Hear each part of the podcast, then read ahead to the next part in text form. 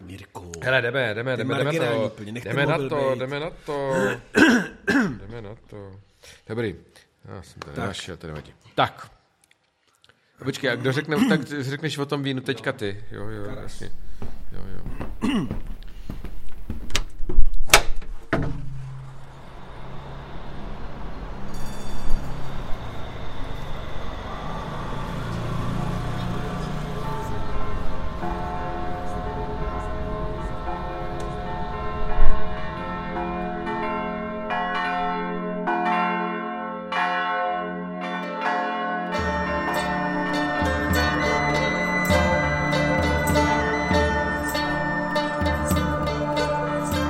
Středověk jinak.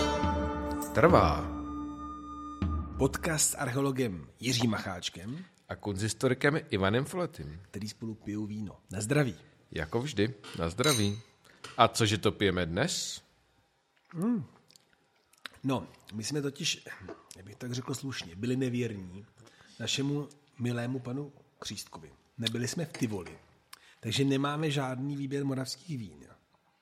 A tím pádem jsme otevřeli něco zlaté rezervy fondu, a to je červené víno Karas z roku 2018, které vzniklo v zemi, já bych řekl, medem a vším ostatním oplývajícím, tedy v Arménii.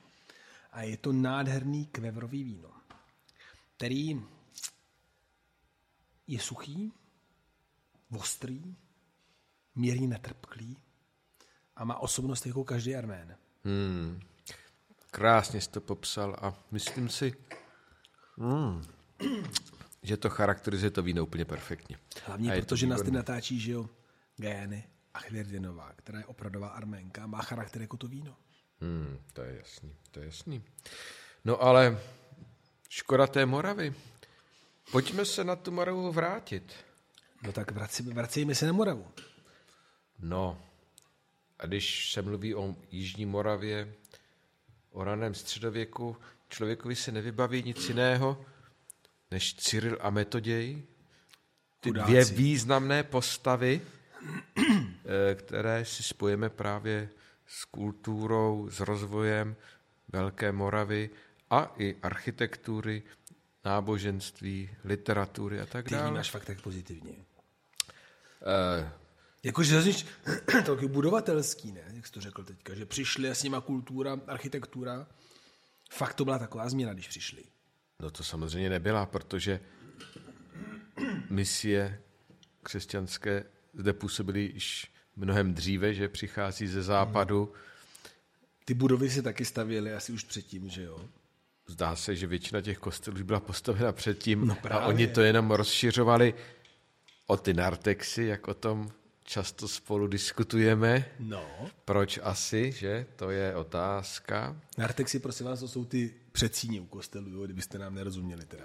Ne, ne, ne. Eh, Můžeme o, diskutovat o, o, o významu opravdovém a eh, vlivu eh, této byzantské misie, ale bez pochyby zanechali jako významnou stopu. A když ne u nás, no tak potom v zemích na Balkáně, že jako hmm. Bulharsko, Makedonie a potom dál na východ, protože eh, prostě počátky eh, slovanského písemnictví, eh, slovanské písma a tak dále byly na Velké Moravě. Ale a možná, že to je to zajímavé téma, kterého bychom se mohli dotknout.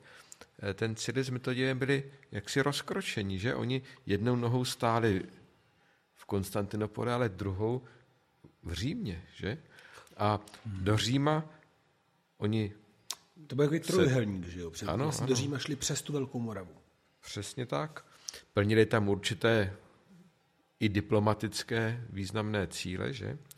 A my víme, že vlastně i v Římě v té době, kdy tam přišli, byli poměrně důležitými postavami a ono to nevyplývá jenom z těch legend, ale i z určitého, řekneme, iko- ikonografického materiálu, protože se zachovaly fresky až z 11. nebo 12. století. Dokonce i starší člověče.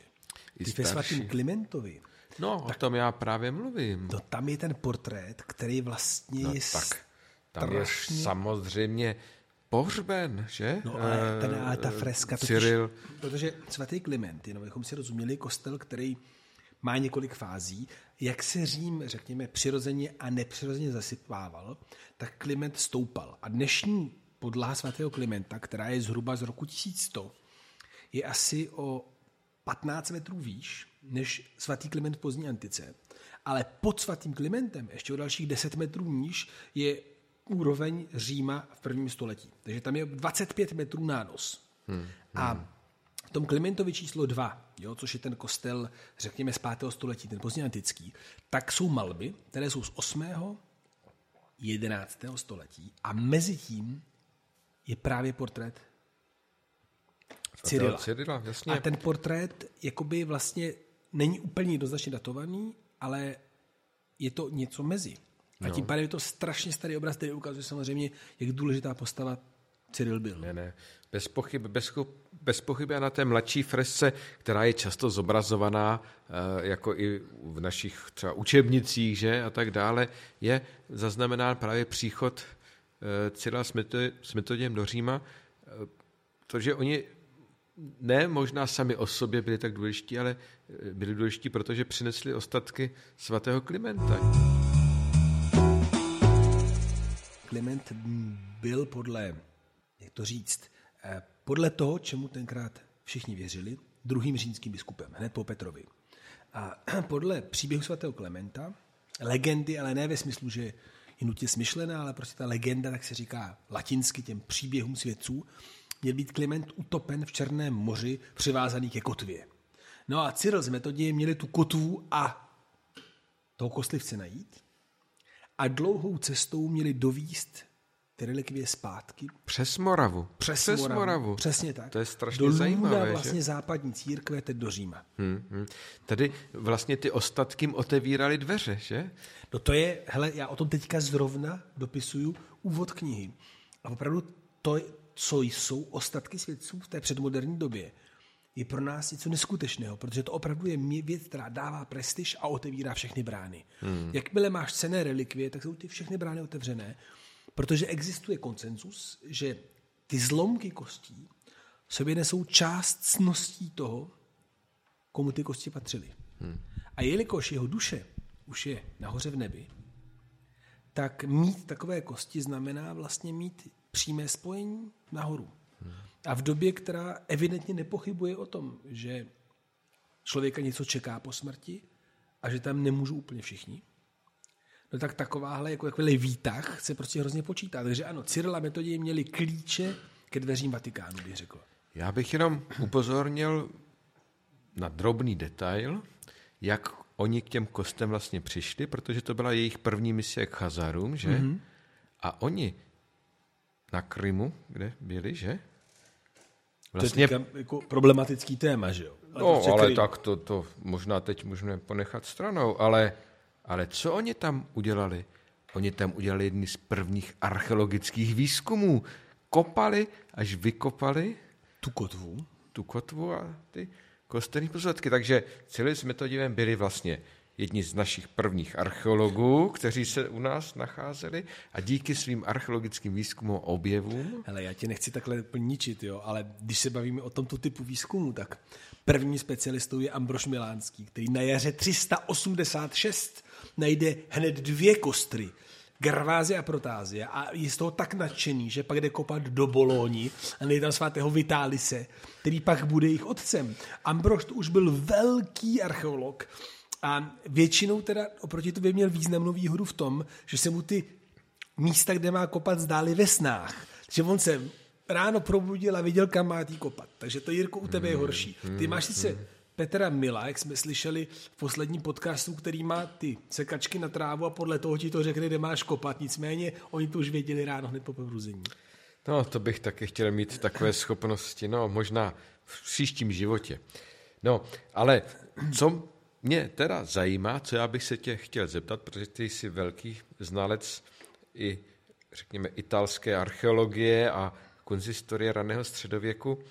Mě vždy fascinovala ta představa, že Cyril s Metodiem byli v Římě, no a pak minimálně tedy Metoděj se vrací, že taky zpátky, Cyril tam byl pak pochován, No ale vlastně jak ten Řím v té době vypadal, jak vypadal Řím v 9. století. Ty dva bratři a určitě jejich družina se pohybovali mezi Moravou, kde my máme ty naše veliká velkomoravská centra, Mikulčice, Pohansko, Staré město. Prostě dřevěná palisáda uprostřed Ale přece jenom v porovnání s Římem eh, to byla jak, jakási jiná kvalita.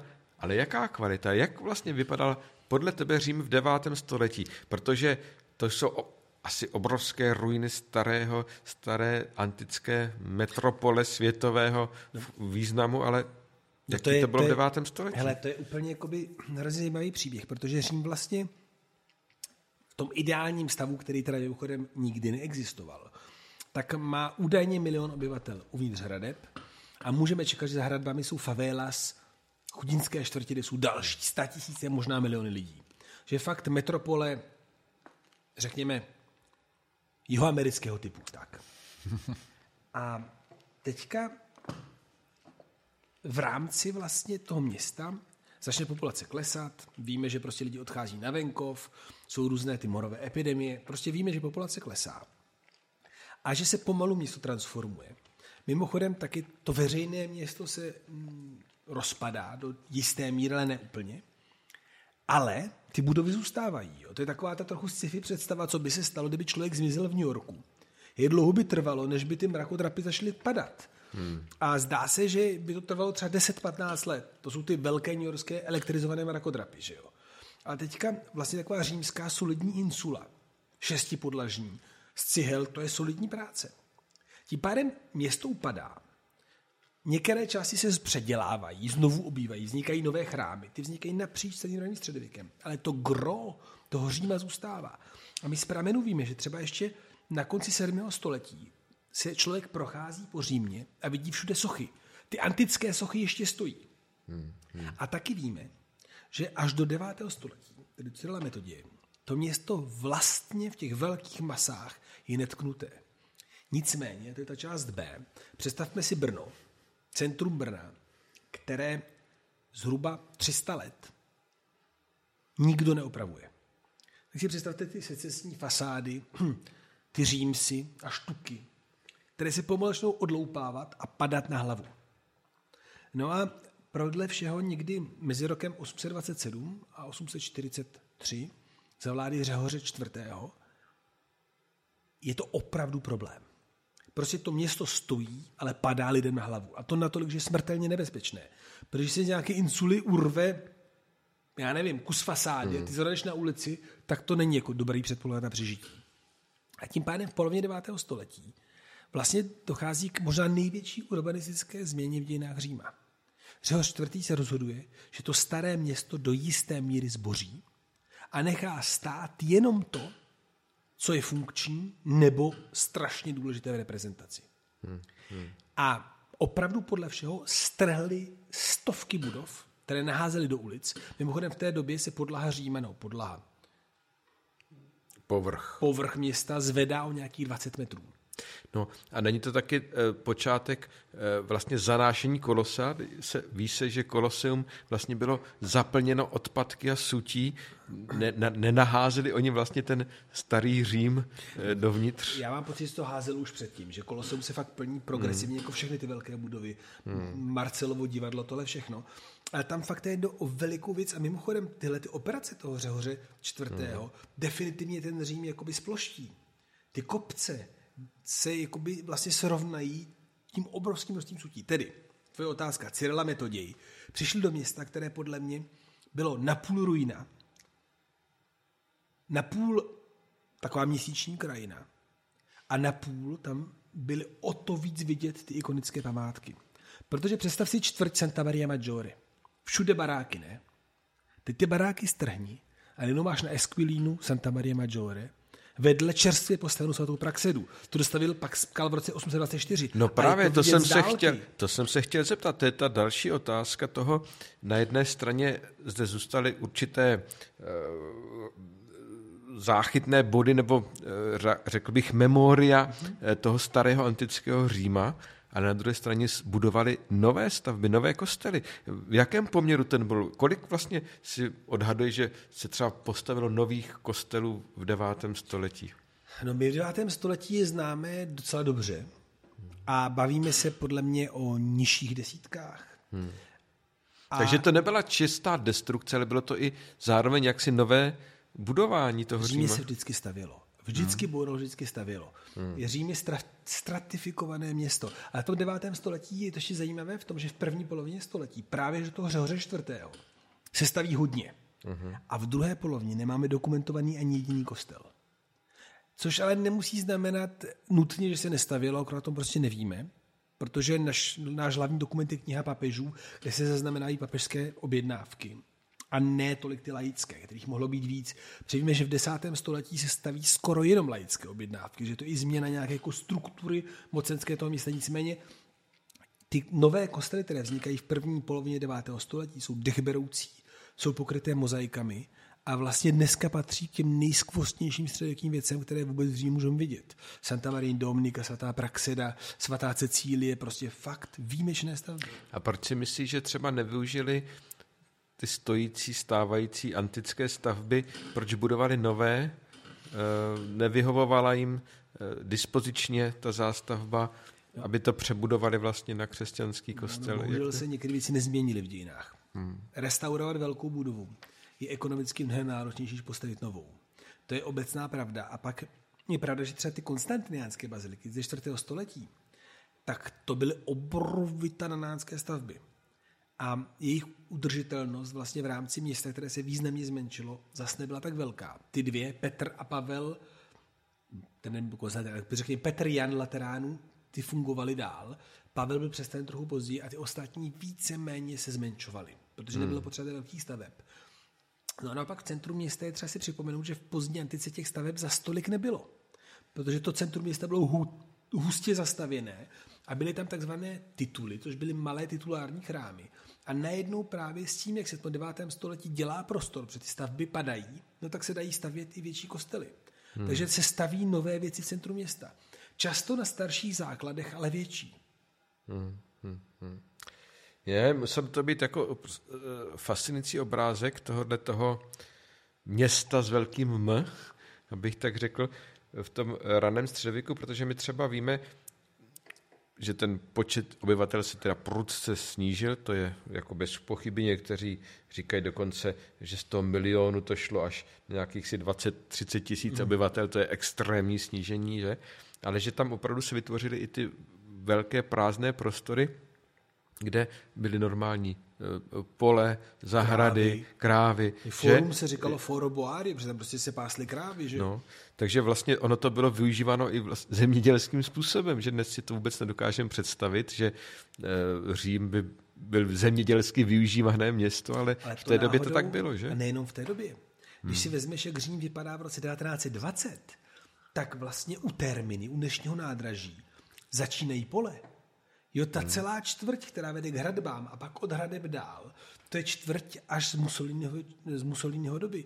Řím byl úplně jiný typ města, mnohem zelenější a tak mohutně se rozrostl až v meziválečném období. Hmm. Já jsem před pár lety studoval trošičku urbanismus první poloviny 20. století a tam opravdu je vidět, jak jako načrtávají ty ulice na zelený louce doslova. Ale ve smyslu zelené louky, anebo pozemků, kde dřív stával antický Řím? No, v obojí. Protože samozřejmě čas od času pak kopali, stavěli ty eh, domy, ty nové insule 20. století a podzemí nacházeli hypogea, a já nevím co všechno. Několik velkých hypogeí bylo nalezeno, když se tam kopali základy pro baráky ve 20. letech. Ale zrovna třeba u toho mezi Lateránem a Santa Maria Maggiore byly zahrady. I v římské době, tam, že se nestavilo hmm. na základech starších domů. Nicméně je to opravdu jako úplně jiný pocit Říma. Ale ještě k tomu Konstantinu a Metodiovi, jo tak mě tam přijde, že je strašně důležité připomenout, že oni znali ještě jedno město. A to bylo město s velkým M, to opravdové. To byla Konstantinopol. Hmm. A je třeba si říct, že jestliže Řím je v roce 860, trochu jako teďka vlastně, neuvěřitelná památka na slávu, která byla, tak Konstantinopol v té samé době zažívá jeden z momentů své největší slávy. Je to pravda, že Konstantinopol byla vlastně taková, eh, taková mladší sestřička Říma, že? By se dalo říct, mnohem později založené, že? A taky mnohem dynamičtější město v té době. No, ono bylo postaveno, že jo, strašně racionálně, aby se točilo kolem kultu císaře Konstantinem. Ale co je vlastně hrozně silný motiv, je, že to město eh, vlastně mělo auru, která trvá minimálně do toho drancování v roce 1204, kdy kdokoliv ve středozemí si představí město, tak je to Konstantinopol. Bohatství, sláva, lesk a ne náhodou eh, Hagia Sofie je považována za osmý div světa. To je prostě úplně něco jiného. A tím chci říct, že vlastně ta zkušenost Cyrila Metoděje byla zkušenost nejdřív moderního, pulzujícího, živého centra, potom hm, dřevěné palisády a kamenného domečku a potom ta sestra na Tibeře, to znamená to město paměti a vlastně město zašlé slávy. Když se nad tím zamýšlíme, eh, eh, celý s metoděm to byli velcí intelektuálové své doby a taky měli ohromnou zkušenost, že my si pořád představujeme eh, tu dobu jako takovou velmi statickou, statickou že lidé zůstávají ve svých chatrčích a tak dále, ale ti intelektuálové té doby měli ohromný nadhled a dokázali srovnat a porovnat si tyhle ty věci mezi sebou. A že? to ještě podle všeho metodě uměl arabsky, že jo? Tam je celý ten příběh o tom, že Metoděj možná byl v kontaktu i nebo Cyril, ty, Cyril možná byl arabský. Cyril, Cyril byl z nich ten, ten vzdělanější. vzdělanější no ne, ale že prostě oni měli i zkušenost... Konstantiny filozof, že? No, že měli zkušenost s tím jako arabským světem taky. A to opravdu najednou úplně mění to paradigma, kdy vlastně my se díváme na svět skrze hranice 20. století, ne ve smyslu, že by byly stejné, ale prostě pro nás hranice uzavřená. A v 9. století podle všeho ty věci byly mnohem volnější a intelektuál, který uměl arabsky, mohl komunikovat s křesťany žijící v arabském chalífátu, zároveň v Konstantinopoli, zároveň konvertovat Velkou Moravu a zároveň se dotknout Říma. Takže to byl jakoby z trochu nadsázky poměrně globální středozemní prostor, hmm. Do kterého teda spadala ta Velká Morava díky těm dvou pánům. No právě. Nemůžeš ji tak podceňovat, tak to tak děláš. Tu palisádu nepodceňuji vůbec. To je krásná stavba. Samozřejmě možná ty materiální pozůstatky nejsou tak fascinující jako ty v Konstantinopoli nebo v Římě, ale to intelektuální dědictví, které zde vzniklo, bylo taky zajímavé a přispělo k té celoevropské vzdělanosti, tak, jak ji známe dnes? To určitě ano. No. A myslím si, že to, co je na tom vlastně krásný, je, že Konstantina Metoděj jsou postavy, které nám ukazují, nakolik ta naše Evropa mnohem širší než Evropská unie mimochodem, byla nějakým způsobem opravdu propojená. Jo, že to, že oni šli z Konstantinopole na Velkou Moravu do Velehradu a potom zpátky do Říma dolů, že to bylo úplně, úplně přirozené, ukazují, nakolik ten svět byl propojený. Hmm. Taky proto bez pochyby Jan Pavel II. je prohlásil za patrony Evropy. To je správně. Takže na Cyrilka s Metutkem. Jo, jo, na ně. Na věrozvěsty. Na zdraví.